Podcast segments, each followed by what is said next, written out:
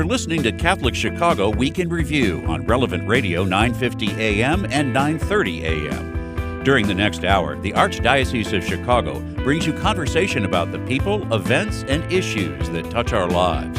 Welcome to Catholic Chicago Week in Review.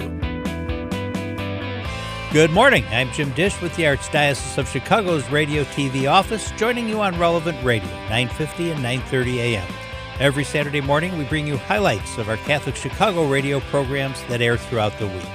Our broadcast week began with Catholic Conference of Illinois Executive Director Bob Gilligan talking with Bishop David Malloy of the Diocese of Rockford. Bishop Malloy recently became chairman of the USCCB's Committee on International Justice and Peace. Recently, then, um, I think it was at the November bishops' meeting for uh, the United States Conference of Catholic Bishops, um, you were selected to be the chairman of one of the departments there, the uh, Committee on International Justice and Peace. Um, I, I, guess just talking about that in your new role, um, how is how is that selected? I mean, it'd be interesting, I think, for the audience to, to find out, like how, how did you get that position? Is it appointed, elected, and, and what, what's the process used? Well, for me, it began um, in June at the bishops' meeting in June, and one of the things that they do is the administrative committee, which is a very regional, so widely representative committee. Um, they are entrusted with making nominations for the offices that are going to come open in November. And so, in fact, during the meeting, the secretary of the conference, who's the head of that committee, came up to me and said they'd had their meeting earlier in the day and had nominated me to uh, uh, possibly stand for that chairmanship, and would I accept the nomination? So I suppose you can run up your flag and say I'd like to run for something. Mm-hmm. Um, I did not. I didn't do that. Uh, they they came in and asked, and you try to serve the church and you try to serve the conference um, if it's at all possible. So uh, I agreed to do that, and then in November, um, the uh, second morning of the uh, the general meeting, they have a whole elect, election mechanism set up, and they go through the elections quickly. And so on on uh, uh, Tuesday morning of the bishops' meeting, I was elected the um, the chair. And then what what happened? Uh, actually, I was elected chair elect, which means I should have been kind of an apprentice this year. but uh, the then current chair, Archbishop uh, Timothy Broglio of the Military Services, uh-huh. was then uh, elected to a higher office. The office came open, and so You've... the uh, president appointed me to fill out his term and then take on my own for three years. So it's a four year. A four-year effort that I'll be undertaking. So you you got to get an instant promotion there. Um, I'm I'm sure one of the reasons that you were uh, approached by this is you have a, a, a wide array of. Not only did you work at the United States Conference of Catholic Bishops. You were it was a general secretary for uh, a term. Was it one term? Um, yeah. A couple years ago. So you have some experience in D.C., but you also served the church in many capacities. I think you were in Pakistan, Syria. T- tell a little bit about those experiences. Well, after uh, ordination, uh, I was asked to go back uh, to uh, Rome and uh, joined the Vatican's diplomatic service, where they have representatives uh, in most of the countries throughout the world in diplomatic relations because uh, mm-hmm. the Holy See, the Vatican, is in fact an international state uh, under international law. So, uh, as you said, I served uh, four years in Pakistan, uh, a year in Syria, and then I served three years on the the Holy See delegation to the United Nations in New York. So, um, I guess on that basis, um, people thought that um, this might be a fit for the work of the conference, and they asked me to to take on this responsibility. So, um, how does the, mac- uh, the, the mechanics? I think would be interesting for people to know. How, how, does the mechanics of the of the committee work? Do you, do you have meetings periodically, and is there staff associated with it, or it, it, is it just do you direct that, or does the staff direct it? Because I think there's a lot of sometimes people wonder about those things. Well, there's uh, a number of offices in the bishops' conference that are uh, directly tasked with specific um, specific areas to follow and do kind of the daily work on. So one would be pro-life, one would be international mm-hmm. justice and peace, one would be domestic justice and peace, one would be marriage and family. You, there's a whole array of those offices. In those offices, there is um, uh, an executive director, so the head of the office as the staff, and then the bishops, according to their budget and according to the strategic planning, have apportioned a certain number of staff for each of the office, depending upon the range of the activities and, and so on. So, um, what happens in this case is we meet as a bishops' committee with the other bishops that, that I've asked to join me on the committee twice a year. Okay. Um, in the meantime, uh, the staff is doing um, um, a great deal of work in the international area, following international issues. In some cases, going and representing the bishops at international meetings, or simply being there to follow the discussions and and um, get the sense of the uh, conclusions that are being reached, all that sort of thing. Um, when we go to the the international the uh, the twice a year meetings, there'll be an array of topics that they'll put out. You know, some say in Africa, some say you know, the problems in, let's say, Venezuela. We all know the difficulties there, the ongoing questions with Cuba. Um, in a number of ways, what we're trying to do is, first of all, um, follow and support um, the international um, and moral um, uh, policies that are being taken by the Holy See and try and be uh, guided by that and try and assist them wherever that's possible.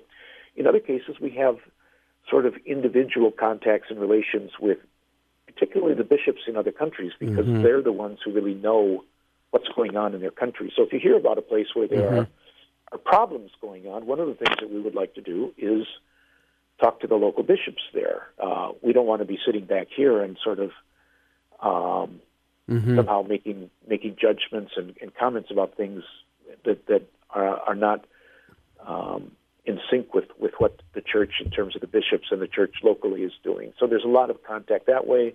Probably solidarity visits to go and, particularly in places where the the church and the bishop is under siege, just to go and say, "We're here. We're thinking of you." Yeah. Um, sometimes we can assist contacts with the U.S. government for issues that might be helpful to discuss.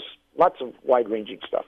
So there's a lot more. You know, I, I, think when when when Catholics who follow these th- th- follow this, they um, they see the statements that are put out. Um, I know, like I think one of your first ones was about nuclear disarmament, and you've commented on that. I think you commented on the the, the fires in Australia. Um, there's been some other. I think the Iran uh, situation when there was the bombing of uh, the the the uh, uh, what was his name Soleimani. General Soleimani. Yeah, yep. Soleimani. I know you guys commented on that. So there's, I, I think those are those are just situations I think that more or less that that you're reacting to that you feel that the laity needs to have some sort of uh, knowledge that that the bishops are concerned about that and they acknowledge that these things are going on. And I, I think most of those statements are ones that it's more of an awareness and attention that than a, maybe a directive, a policy directive. It's not only that, but but uh, typically what you try and do is particularly bring out the moral and ethical Mhm. and faith dimensions of um, those kinds of things, because other people are commenting on, let's Yeah. say, the the strategic aspects. Was it uh, strategically wise or unwise, or, or but there's often um, elements of justice, elements of um, being mindful of the the poor, of those who do not have voices um, that that need to be considered. I think, um, from my standpoint, one of the things that's important is that when we speak as bishops on these matters, we don't speak as politicians. We don't speak as um, military or necessarily policy experts, but we do speak as pastors, and those can can can flow together at times. And um, I think that's particularly what we do, what we we try and address in those matters, because there are others, and particularly the laity, that have um, you know particular expertise Right. in in other aspects of those issues. Yeah, that that's what I was thinking too. Because a, a, a lot of times, I mean, everybody's talking about Soleimani, you know, and it becomes so hyper politicized, and uh, uh, everybody's got an opinion about it based on their news source, et cetera. And and it's nice that there's a voice out there that's trying to call somewhat of a rational conversation about the- moral aspects of this, as opposed to what you're hearing in, in in the mainstream media. Do you get do you get much reaction to the statements at all, or is it one way or the other? Uh, periodically, I mean, I'm I'm very new at this because Yeah. it's only been a few weeks, so um, it hasn't been a great deal of chance. I think some of it depends on you know, you just made a very interesting comment. Depending on your news source, and I think we all know that that has a lot to do with how people understand and interpret issues, because they don't get their first uh, take or opinion typically from the bishops, but from whichever news source, as you put it, yeah, um, they've true. been watching or listening to. So then, typically, I would think um, part of what, what we do is almost um, following on to what they first heard. So, for example, the uh, the, the, statement about uh, General Soleimani, uh, mm-hmm. they would have heard all kinds of strategic things and, and, the history of the man and the history of the area and so on. And I think our particular um, effort was to say, how can we not let this go spiraling out of control into uh, a lack of peace that is going to be uh, more strategically damaging, you know, but damage the lives of people. How, how can we how can we try and contain this in a manner of peace, um, recognizing that there's all kinds of, of, issues of security and justice that that uh, you know also have to be addressed. Thanks to Bishop Malloy for joining Bob on the Catholic Conference Hour. Next up, Bob talked with Anthony Holter, Executive Director of Empower Illinois. That's the scholarship granting organization in charge of most of the tax credit scholarships granted to students attending Catholic schools throughout the state. We have some good information to report and uh, good, hoping to be great someday, but we're on the right track. Absolutely, Bob. Great, uh, great to be with you again, and really appreciate the opportunity to talk about uh, this great program and the ways that it's uh, benefiting kids and families who uh, deeply desire uh, a quality private education uh, in every single county uh, across this great state of Illinois. Wow. And by the way, Anthony has a better radio voice than I do, as if you've probably noticed that already. So, y- you know, I think it's like what 50, 60 million roughly a year we're bringing in over the first two years. Uh, five, six thousand kids every year have been in this thing. Yep. So you know, I, I, for this program that just started, you know what, uh, 24 months ago, probably less than that. Right. Um, you know, you can say, yeah, that that's an impressive, impressive accomplishment that people have donated that much, and and that many kids have have benefited from it. And not only that, I think the real message we want to get across is, albeit 5,000, 6,000 kids a year, and you can go through the numbers, uh, have received scholarships. We got a line that's going from here to the Indiana state line because we got like 46,000 kids that could get it. So we got a lot of untapped potential in this program. That's absolutely right, Bob. I think, uh, you know, no matter how you measure it, um, the, the, headline here is that this program is a tremendous success. Um, you know, over $110 million has been donated uh, through this program since its inception. Um, you know, every year we get a crack at a, at a fresh 100 million, so we haven't hit that cap. Uh, but when you look at uh, this program compared to other programs in other states across the country, uh, we're setting records on the fundraising yeah, side. Right. Uh, and then I think, you know, you flip the coin, you look at the demand side, and, and you're absolutely right. You know, last year there were 46,000 kids in line raising their hand saying, uh, I want this option, I want this opportunity, uh, I want this choice to, to find a good fit, a best fit school for me. And, um, you know, if, if we were to fulfill all that demand, we'd need like, you know, three hundred million dollars yeah. just to do that. We so, should. Yeah, demand yeah, demand is high, going. and uh, and I think that's a, that's a, a clear message to donors. Uh, first and foremost, you know, our challenge is to make sure that people are aware of this. Yep. So we have a top of mind awareness problem, not an affinity problem. Once people know about this and they and they hear about the impact that their dollars can have in the life of a kid at yep. scale, yep. Um, they love it. Now we just got to make sure that more people uh, know about it. And you know, I think it's important to point out. You got the numbers, but um, there's a perception there about tax credits and donating that it that it's only for the rich and people have a lot of money to give. You know, it's really not. I I think like the the the average donation. Well, the average here we go in mean median modem yeah. back into high school, right? Uh, statistics. Absolutely, yeah. But the most common donation was a thousand bucks. That's that's yeah. absolutely right, and and I think uh, you know it, this is a great opportunity to dispel some myths about the program. Um, and, and, you you you set up a great one there, and that is uh, that this is only for uh, you know uh, the uber wealthy. Absolutely yeah. not. Uh, but if mo- you are uber wealthy, you can donate. Yes, absolutely. We're not excluding anybody. Right. I, think right. I think the the blanket invitation here is yeah. if you have Illinois state tax liability, you and you care about kids and education, this You're is in. the program for you. But yeah, the most common donation is a $1,000. The median donation is 3000 And one of the things that we're most proud of uh, year over year in terms of donors is that we got about 1,400 brand new donors from la- from the first year really from 2018 to 2019 that's great and these donors are largely at the lower dollar that's level great. that's what we want uh, and i right. think that's you know awakening people to this idea that um, every single dollar does matter, and they could be the next donation uh, away from unlocking one of these great scholarships for kids. So we're now collecting money in year 3 Mm-hmm. Um, year one's experience and year's two's experience are a lot different. Yep. Year one, I mean, we don't know. So year one, it was kind of like at the beginning, ready, set, go. There was a big rush to get donations in, so we collected a lot of money really fast. Yep. Year two, lot different. Um, had some newspaper stories that weren't flattering. There was that people got wind that the governor didn't like this, and then some people thought it may not end. But that's all gone now. So now we're in year three. So now we're kind of try to let's let's get a little bit normal here. Is I think let's let's let's smooth out the two variances and get to some sense of normalcy. A- absolutely right. And- And to, go- to go back to our high school math terms, uh, literally in the first two years, we didn't uh, we didn't have enough for a trend line, right? So uh, the first year, everybody thought the credits would be gone by you know January second, Right. Uh, and then it turns out that they weren't. Uh, year two, uh, we had you know potential uh, threat of this being cut and capped in the in the budget. Uh, we successfully fought that off. Um, I think I think we have uh, some tailwinds now, which is Yeah, great, and um, and so too. you know donors should be able to give with confidence Right. that uh, that the program at its uh, current full funding level will be available, um, and uh, you know to know that again there are. Um, Tens of thousands of kids in line uh, Yeah. who are who are looking uh, looking for one of these options. How do people donate?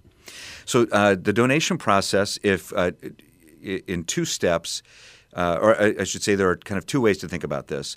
If you are a returning donor, the good news is it's going to take you five minutes. It is easier. It is Yes, a lot is easier. Yeah. Uh, if you're a brand new donor, it, there are a couple more steps involved, but it's absolutely worth it. Keep hope Uh, alive. It is a little hard. Uh, we we got to give people a heads up. It- it- Persist. persistency. right. I did. Uh, so, and thank Yep. you, Bob, for your gonna- generosity. I was going to do it if it killed me, Uh, and I'm not an organized person, so Uh, yeah. it it does it does. It's not impo- but, it's just not clicking a button. I just want to let people know it's just not clicking a button. Yeah, you it's, have to it's, do some things. It's different than, uh, especially folks who may have been involved already Yeah. in kind of charitable giving uh, at the school right. level. It's not right. Just writing a check. It's not writing a check. It's Yeah. not raising a paddle at an auction. Uh, that kind of thing. Yeah. Um, it takes it were. takes a few more steps, uh, but uh, all the information is available on our website, empowerillinois.org/donors. Um, you can just uh, click. There are a number of I think easy to access buttons there to click uh, to get the step by step instructions to donate.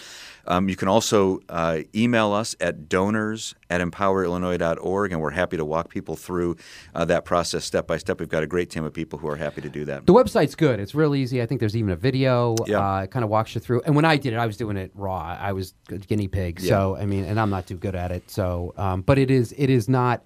It, I'm just giving people a heads up that it just takes a little bit of time. You have to wait a little bit. But but it is the the website is excellent. It walks you through it. It's not hard. Um, you just have to you just have to take some time, which I'm not very patient. So that's, Yeah. it's it's my issue. I, I think you might be representative of a lot of folks Yeah, who, you know, they they uh, you know who are really motivated to take advantage of this program.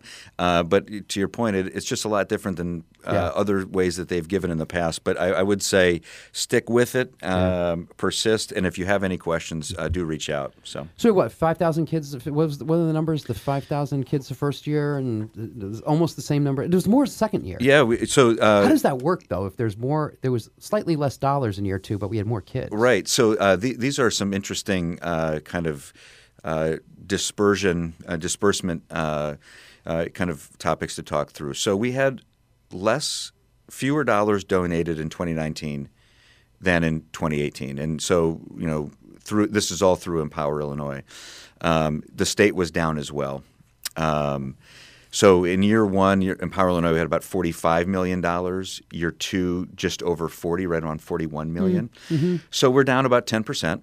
Um, but we were able to give uh, more scholarships and more schools participated in year two than in year one. And and uh, a real driver of this was the success we saw in the increase in dollars in regions three, four, and five. So uh, you think kind of the downstate dollar in terms of tuition tends to go a Oh, little bit that's right. farther. Yeah. Got it. And so av- with average tuition being lower and more dollars coming in, that nets to you know more kids and more schools who uh, who can participate. Good. Good. And then the high schools are different from the grade schools. Absolutely. The tuition is a lot, lot, lot higher and that kind of thing. Yep. So what's the future like? So I, I think uh, you know one of the things that I would in, encourage uh, listeners with is that uh, we we think that the future is very bright. Yep. Um, certainly through the uh, five year uh, pilot uh, program, and we hope even beyond. Um, but that will only be true uh, if people continue to make their voices heard uh, in their local communities with their elected officials and in Springfield, which you know mm-hmm. so very sure. well. Uh, you know, I would say that the the true success uh, of this program. Um, belongs to and is possible because of the tens of thousands of people across the state who have said, This is something that's important for me and my family, for my kids, for our community uh, don't take it away. Yeah. Um, and, and I can't stress that enough. When when the local community, when the local school, when families and kids, when their faces and when their voices are first, and Empower Illinois in the background, that's when we know we're succeeding. Exactly. Uh, that this is a program that uh, that they feel that they own because they do. It is for them. I'm just looking at some notes, and I think like the average uh, recipient, the family income is like thirty-five thousand dollars. It's like a hundred and some odd percent of the federal poverty level. So there's a lot of people that are getting this scholarship that are really in need.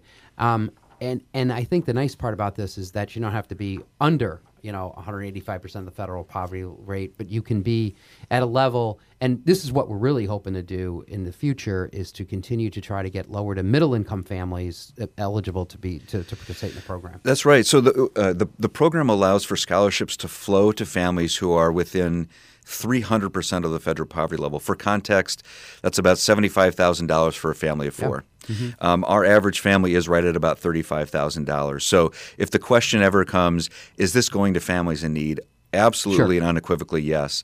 Uh, but I think a, a, nice feature of the law and something that, uh, as you mentioned, uh, could even be expanded is, um, you know, there are increasingly working class families who are working two and three jobs uh, to make these kinds of education options available for their kids.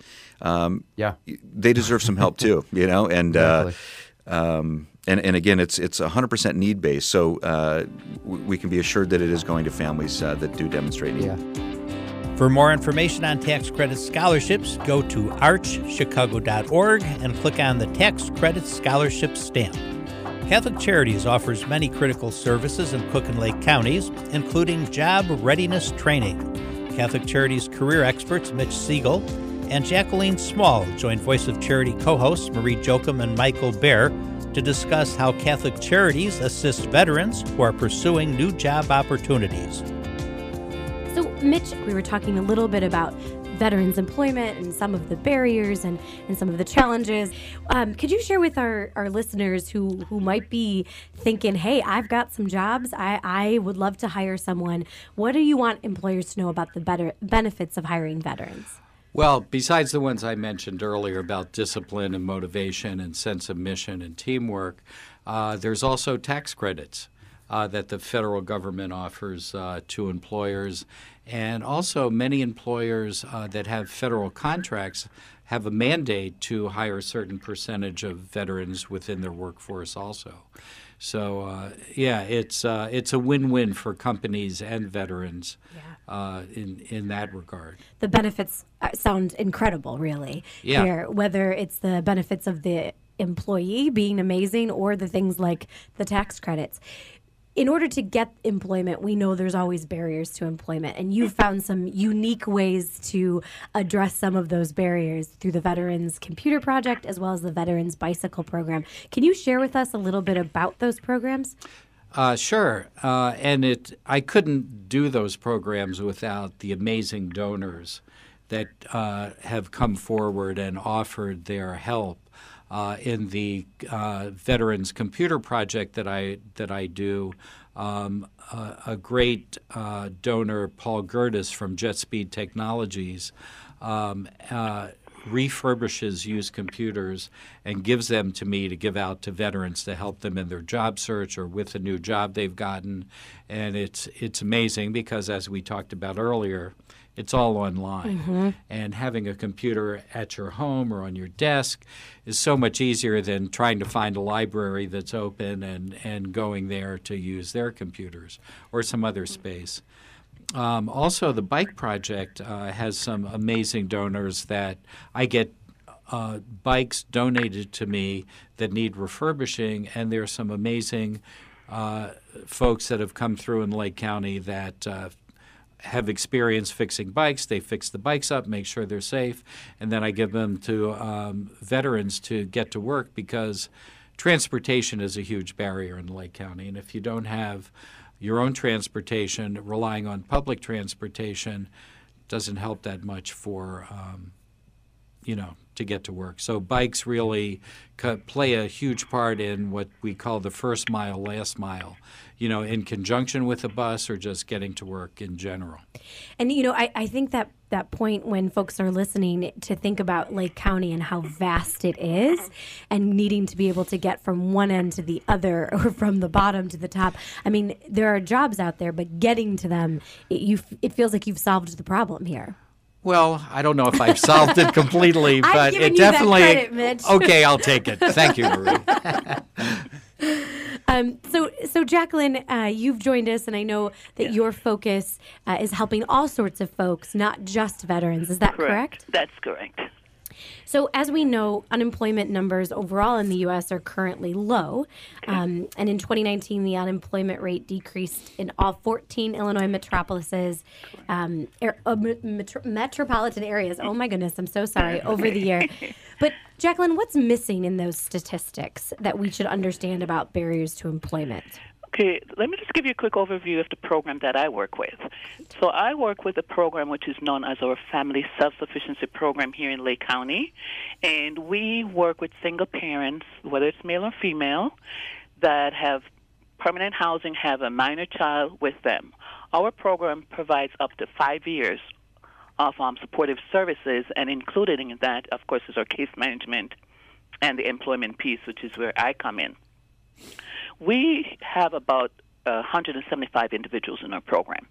What we notice when our clients come in is that there are so many different barriers or obstacles that prevent one from moving from one direction to another.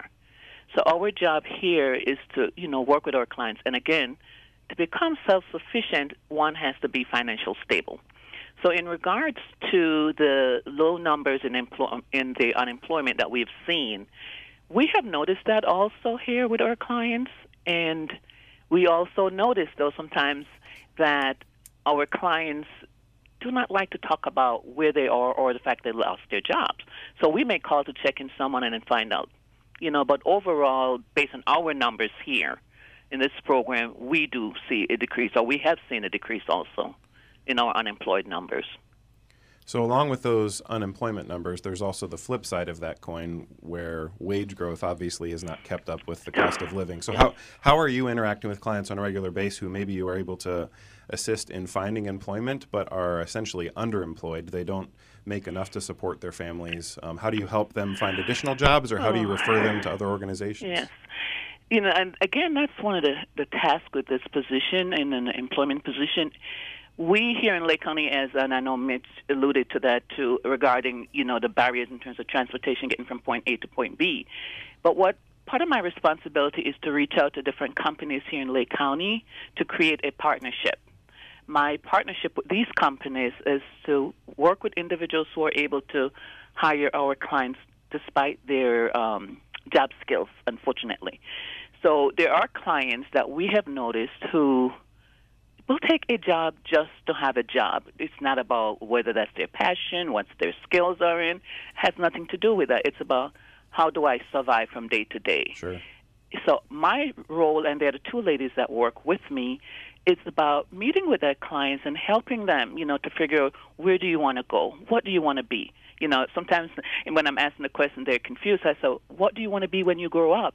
you know, and then they'll chuckle, and then, "Okay." And so then at that point in time, I will reach out to different resources here in Lake County, and that's the beauty of Lake County. Oh my goodness, it's a, it's it's large, but at the same time, in terms of resources and ability to collaborate, there's a, so much right here where we are.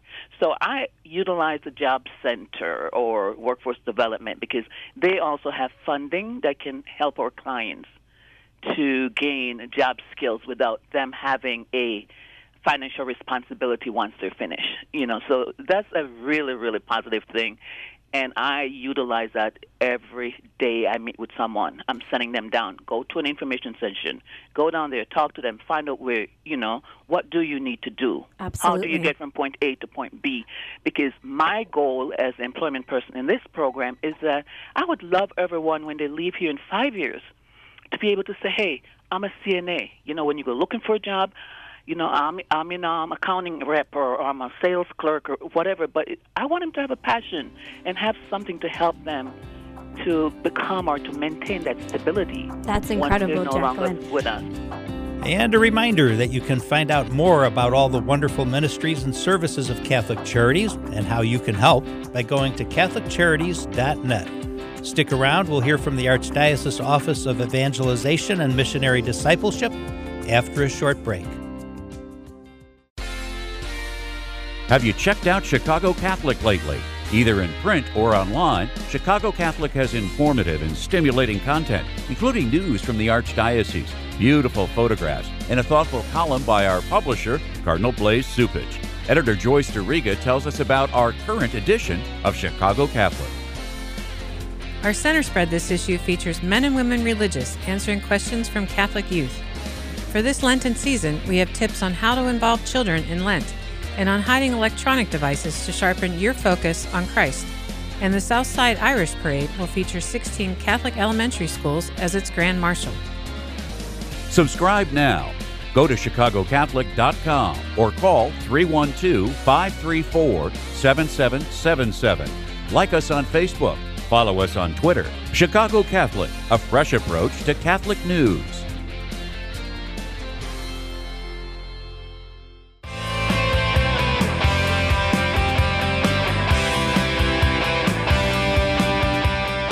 You're listening to Catholic Chicago Week in Review on Relevant Radio 950 AM and 930 AM. Every Saturday from 9 to 10 a.m., the Archdiocese of Chicago presents programming about the people, events, and issues that touch our lives. Thanks for letting us be part of your morning. Now again, Catholic Chicago Week in Review.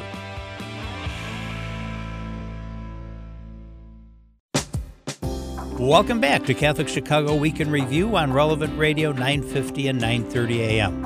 I'm Jim Dish at the Archdiocese of Chicago's Radio TV office with highlights of local Catholic radio programs that can be heard Monday through Friday from 8 to 9 in the morning on 750 AM. Our evangelization radio program called On the Way is hosted by Beth White and Jen Delvaux. They welcomed a couple of guests into the studio to talk about their work with Catholic Relief Services. So we have with us today Olga Canellis, and Olga is a special guest from Honduras. Hello, good morning. Good morning, Beth. She is a program coordinator um, for a, um, CRS Honduras. And we have with us our local, lovely Beth Knobbe. Hi, Good Beth. morning. Good morning. and Beth is our community engagement manager here locally for um, Catholic Relief Services. So thank you both for coming in this morning to talk with us um, about your amazing work. Um, I think most of us that are Catholic um, are very aware of the rice bowls. And so I'm just bringing a little life to it today so that it isn't just that cardboard box that we all pick up.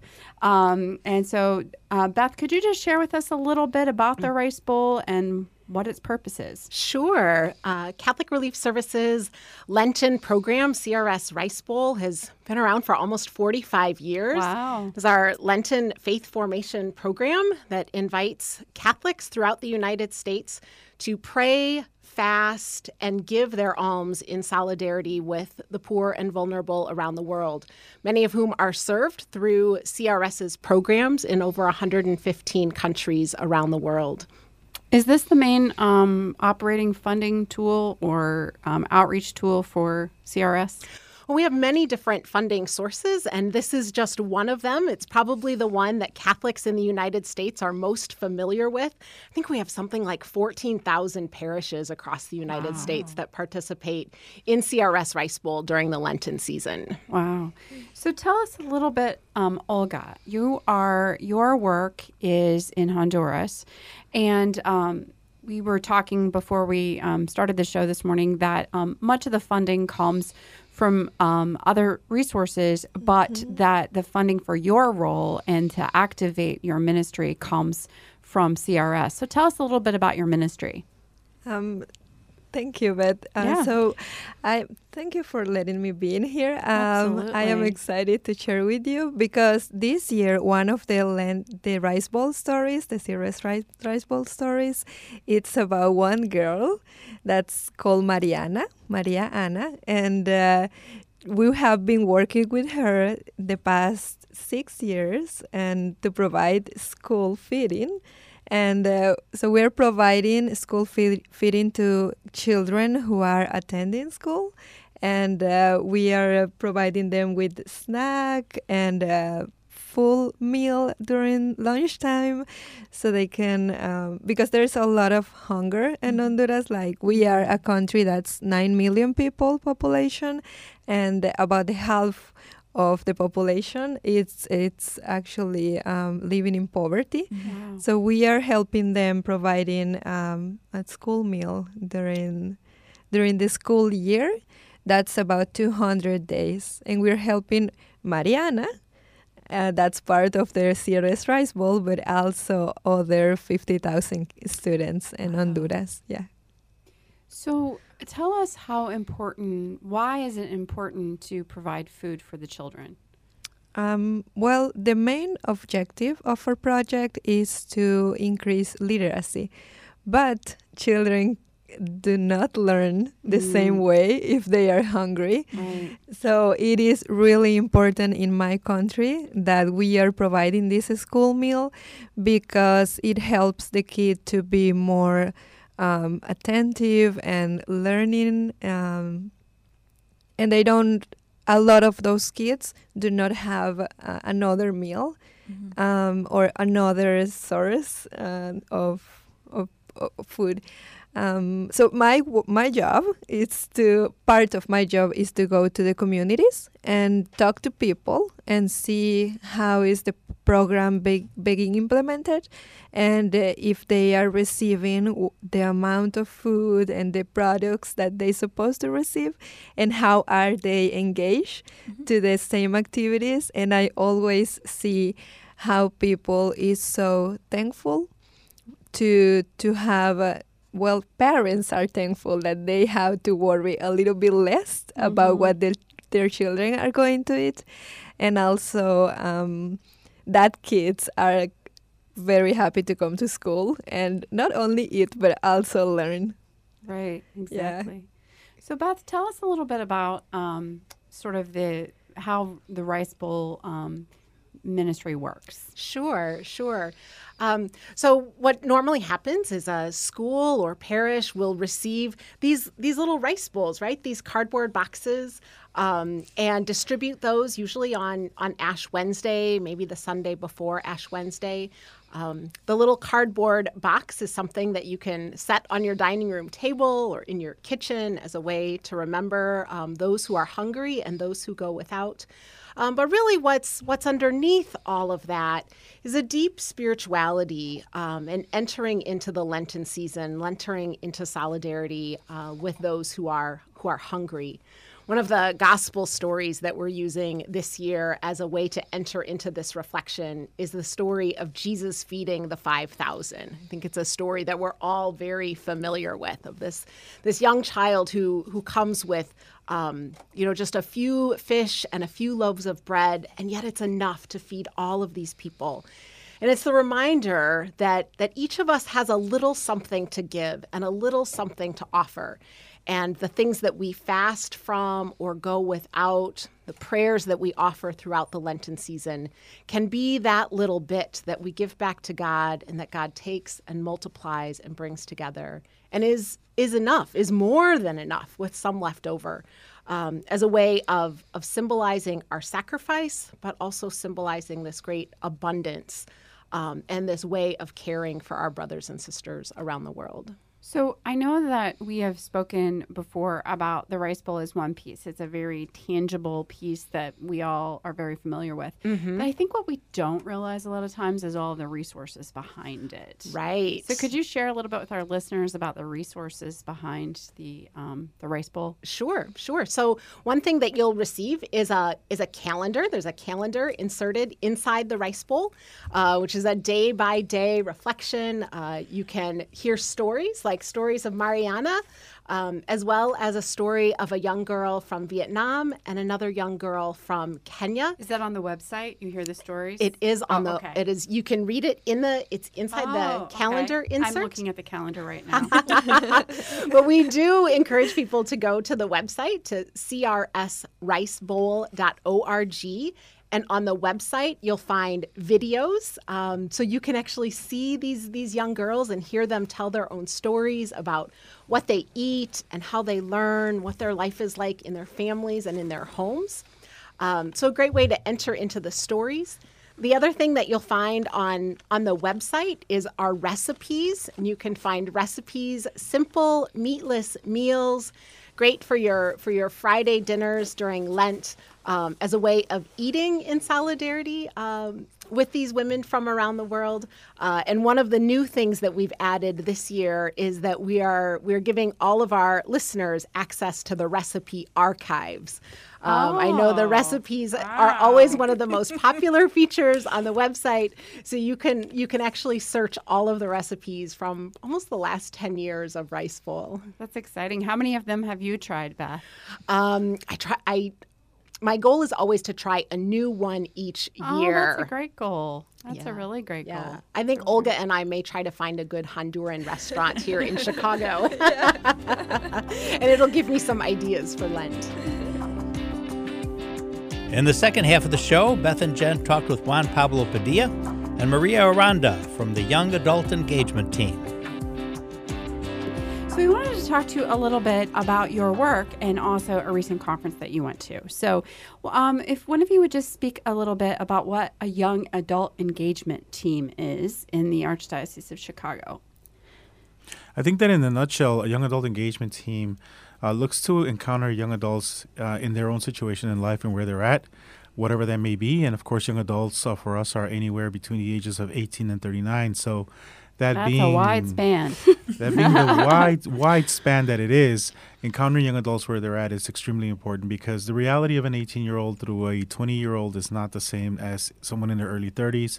And of course, we look at anyone that's uh, in discernment of their own life's project, but as well as single and married. So we do that broad spectrum of young adult engagement. So the the word itself is pretty much to engage them where they're at. Um, and help walk with them in their own life, and you know help them to understand better their own role in the church and what their mission is within the church itself. So uh, that's obviously speaking in very general terms. A lot of a lot of detail goes into that, but the essence of engaging is actually the encountering of the young adult in their own in their own situation. Excellent. So, Maria, why um, why is it important that there be resources specifically um, targeted towards young adults? Yeah, I think a lot has changed over the years and generations are different. And I think the church um, hasn't always done the best job in adapting to the new generations. And so um, being able to uh, really evaluate what a young adult is, what their needs are in this new era. Um, and being able to create and build these resources for that specifically target young adults and their needs currently in this era um, is really important. And also, you know, just find helping them find a place in the church.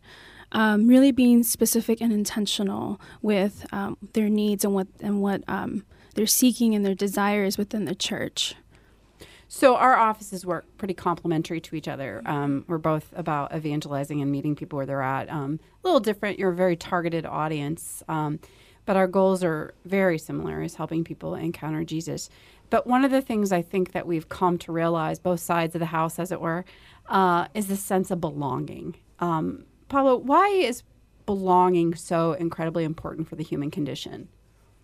Well, I think that's very simple. If you don't belong, why do you want to be a part of it, or Mm. why do you want to stick around? Mhm. Uh, when it comes to belonging, in my own work with young adults uh, throughout the years that I've been involved with young adult ministry and now with the young adult engagement office, one of the things that I, that I consistently hear as we were starting ministries, and as I was uh, talking with young adults about why they wanted to do something, the the expression "a safe space" kept coming up, Mm. or a a space where they can be themselves, a space that where they can express who they really are. And surprisingly for them, for some of them, it was also uh, a space where they can enter into a pause and reflect in their own life. Mm. Uh, so that's really what the whole thing uh, of belonging comes from. It starts with the need or a desire to have a, a privileged space that is meant for reflecting on one's own life. However, with young adults, uh, you know, there is a lot of places where they can actually belong and be accepted, but not necessarily around their faith journey or for a purpose of reflecting around their faith journey. So the need for belong is important because that leads then to something very powerful, which we call intimacy. Um, in, in the sense of being vulnerable enough to revealing who you really are and, and maybe learning with others who you can potentially be, and of course, always in light of faith or in Mhm. light of uh, following uh, Jesus. Yeah, Brene Brown, who the author talks a lot about the distinction, the great distinction between fitting in and belonging, that it is not the same thing. And then in our culture, we're taught to fit in, but the idea within the church is to create a space of belonging. Year, Years back, when I was work, working a little bit with the um, uh, shout out to Father Mike wherever you're at with the Charis Ministries.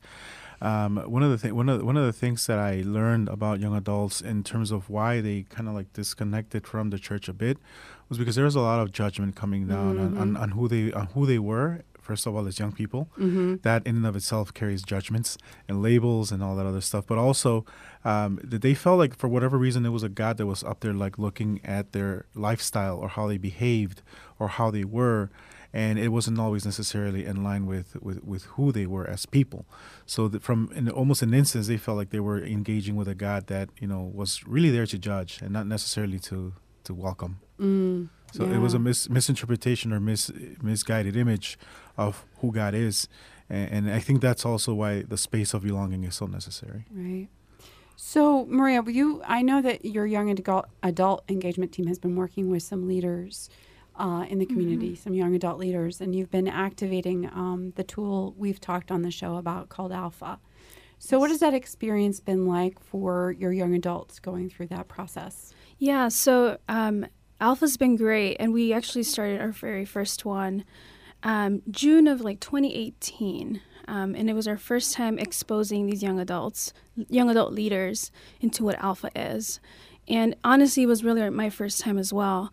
And so we went in with no expectations, and um, it was it was truly a journey together of just seeing the way Alpha unfolds um, from the start to the end. The way it Mm. starts, it begins with factual information and you know historical information about the faith, and and then the way it transitions into the spiritual part, the spiritual component of of our faith, and it it just um, even just seeing how the Holy Spirit is so involved and you know without the Holy Spirit their alpha won't run the way it should and just seeing the way that unfolded um, was for me an incredible experience for our leaders was also different and unique and and it inspired them to to see their faith in a different way um, to want to practice their faith in this way and be more reliant on the spirit. And so when we we led one right right away right after um, a few months after that and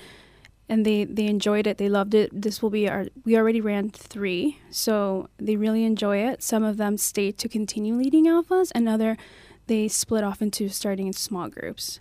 Um, so it it has it has created a pathway in, in a sense. Um, and it has given them an opportunity to lead. It has given them um, a place, a place where they feel like they are being they're needed, where they can show their gifts as small group leaders, where they can um, they have a place where they can, for example, like in hospitality, they smile and welcome people, and, and they can use these gifts, this, their charisma, and um, and they feel they feel needed. They feel like they belong there, and so Alpha has been really great in just um, allowing these leaders to find a place to lead. And that is one of the issues we hear with young adults, right? Is that in our churches, that in our parish settings there isn't space for um, young adults to take on these sort of leadership roles, right? Yeah, I know. Uh, having worked in a big suburban parish uh, before I moved to the Chicago area, that was something I heard from the young adults all the time. They would hear the announcement, "Everybody's welcome," but by the nature of what it was, the event or the activity, it was more just like, well, all the f- parish families from the school and religious side are welcome, and they just kind of didn't know where they belonged to use kind of the word of the Mhm. day and so that intentionality of saying you're gifted and we need your specific gift is so crucial in this Yeah. And I, I think that also giving them the ability to um, experience something that's so spiritual and the Mhm. encounter with Christ. Because these are active, pretty active young adults, right? And then the goal is to Mhm. have them start inviting people in that are further and further, less and less active, right? Yeah, so um, you know, our team is it's, it's five of us, and we cannot do it all, and so we we have to equip and engage and empower our current practicing young adult Mhm. Catholic young adults, um, so that they then go out into the peripheries and bring back those that that need to be that need to encounter Jesus. Um, so yeah, it, they are already practicing young adults, um, and they we're just helping form them and just um, teaching them and trying our best to just um, embrace their talents and how will they now move forward. Well, because studies are showing us, and I wish I had this statistic in front of me, but I don't, but it's an extraordinary number of young adults who say that they believe in God and believe in Jesus and all of that, but that they don't think you should tell anybody about it. It's like, what is it, like 73%? It's some crazy number. Um, and so you're helping them sort of overcome that fear, right? That Yes. sense of it's not, this isn't something to be scared of. Because the, the reason, the, the under, for our listeners, the underlying reason for that isn't that they don't believe in it, is that friendships are really hard to get nowadays. Mhm. And they don't want to risk friendships by letting people think they're trying to force religion on them or that Mhm. God that they have in their mind, right? That Pablo was talking about. Thanks to Beth and Jen for the fine work they do hosting On the Way. Finally, this week, Father Britto Berchmans and Sandy Labuvi co hosted Built on the Rock, a radio program that helps couples build their relationships on the rock that is Christ. They interviewed a married couple about faith and family. We are here joined by our lovely couple, Joe and Siobhan, um, who we were speaking with before the break about how they met and um, how eventually, finally, Siobhan received a proposal. anyway, it's such a great story, and the laughter is wonderful too. But um, so. So you had mentioned that you had become engaged, and then it went pretty quickly to marriage after that. I think you said maybe Yes. within a few months. So um, uh, let's just talk about then what the early years of marriage look like for you. And I know you do have children now, so maybe you can lead us up to when the children were, were born and just tell us a little bit about that part of your story. Right. So we got married in September 2004, and we had our first son in June of 2006. So we, you know, we wanted to have kids right away, um, and we um, were lucky enough to be blessed with Kian in June of 2006, um, and then Finn came shortly thereafter in 2007, and then Rory in 2009. So we have three boys. Mhm. Um, they are a handful, but they're we are very lucky. We are very fortunate. Um, Yeah. And their ages now, you were saying they 13, are... 12, and 10. Okay. So you're, I'm guessing your life is extremely busy. It is. There's a lot of sports going on. Oh, sure. sure. Well, it's, it's it's not only that. I mean, Siobhan is, as Father Britto mentioned on the way down, incredibly involved in the school Mhm. and in the community and in the church. So I, we joke around that the only person she says no to is me. um, but uh, it's, she's she's very she's incredibly active. One of the busiest people I know. Yeah, I mean, I'm very personally very grateful to Siobhan because, uh, you know, she not only became the president of the school board, but she has been deeply involved in finding two principals and Mm. and helping us through all these transitions. You know how important the school is, and and uh, we have gone through some interesting times, and uh, I'm very grateful to Siobhan who has guided us through that. So she has been, yeah, a lot of time. And Joe, she you given to us. Yeah, you keep yourself busy too, Oh, yeah. right? I'm, you were mentioning He being is, on the he is. school board. um, yeah. So or- uh, yeah, in addition well. to my day job, Yeah. um, I'm chairman of the board of DePaul College Prep, my old high school, formerly uh, Gordon Tech, Mm-hmm. and uh, do a little bit of work with uh, Big Shoulders and Mm. and, uh, and Catholic some other stuff. Extension. Catholic Extension, yeah, with Father Wall. And Um, coach and how you- much how important it is for you to be like that to be involved in the community how does it you know play into your relationship your family your marriage So it's the way, and it's probably the same way for Siobhan. It was just the way I was raised. We Yeah. grew up in a Mhm. large Irish Catholic family on the north side of Chicago, and your parish was everything. You knew the pastor. You talked to him after Mass. You always helped out. I was an altar server. My boys are altar servers. Mhm. So it's just, I don't know, it's that sense of community that I mean, when we were first dating, I remember we were actually like shopping for parishes, and we we'd both individually gone to uh, Old St. Pat's, but we kind of found that community there. And then when we were uh, fortunate enough to move to Park Ridge, found St. Paul the Cross, and I just think of the friendships Mhm. that we have, the people we spend time with, the way our kids are raised, the families that surround us, and it's we are we are incredibly fortunate.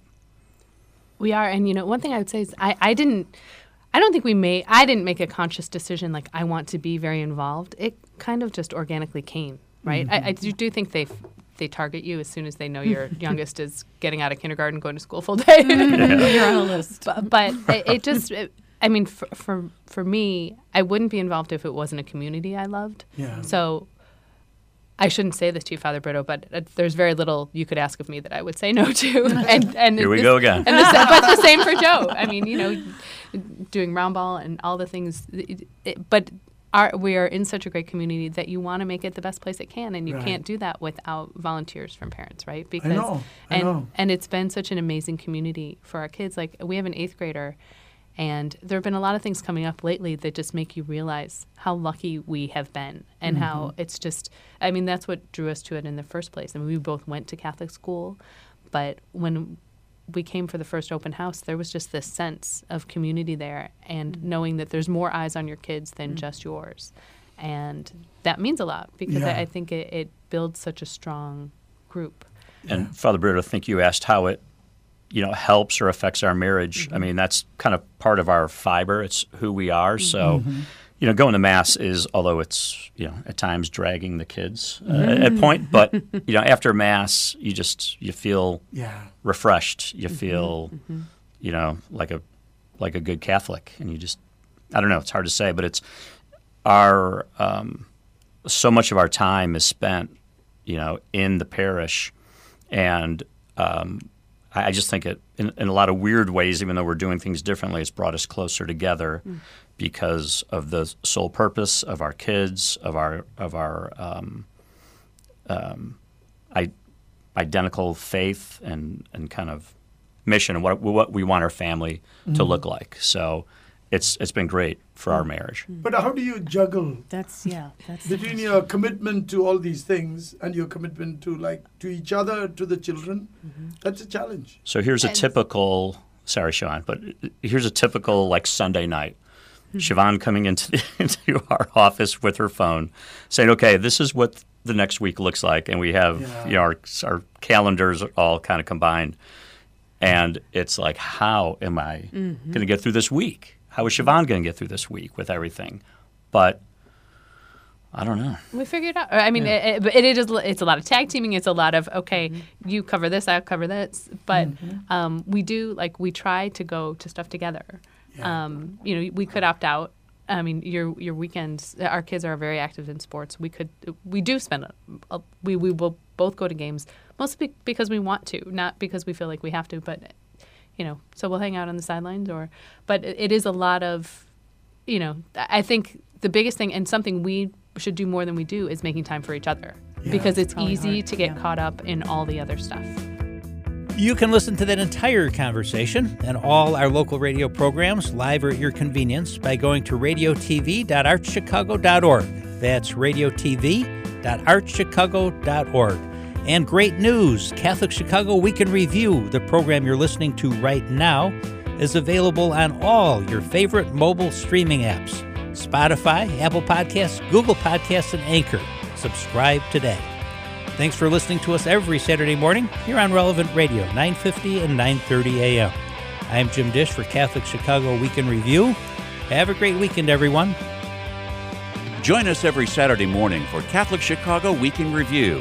You can stream our programs live or listen to past programs by visiting our website, archchicago.org, and clicking on Radio TV. And please connect with Catholic Chicago on social media.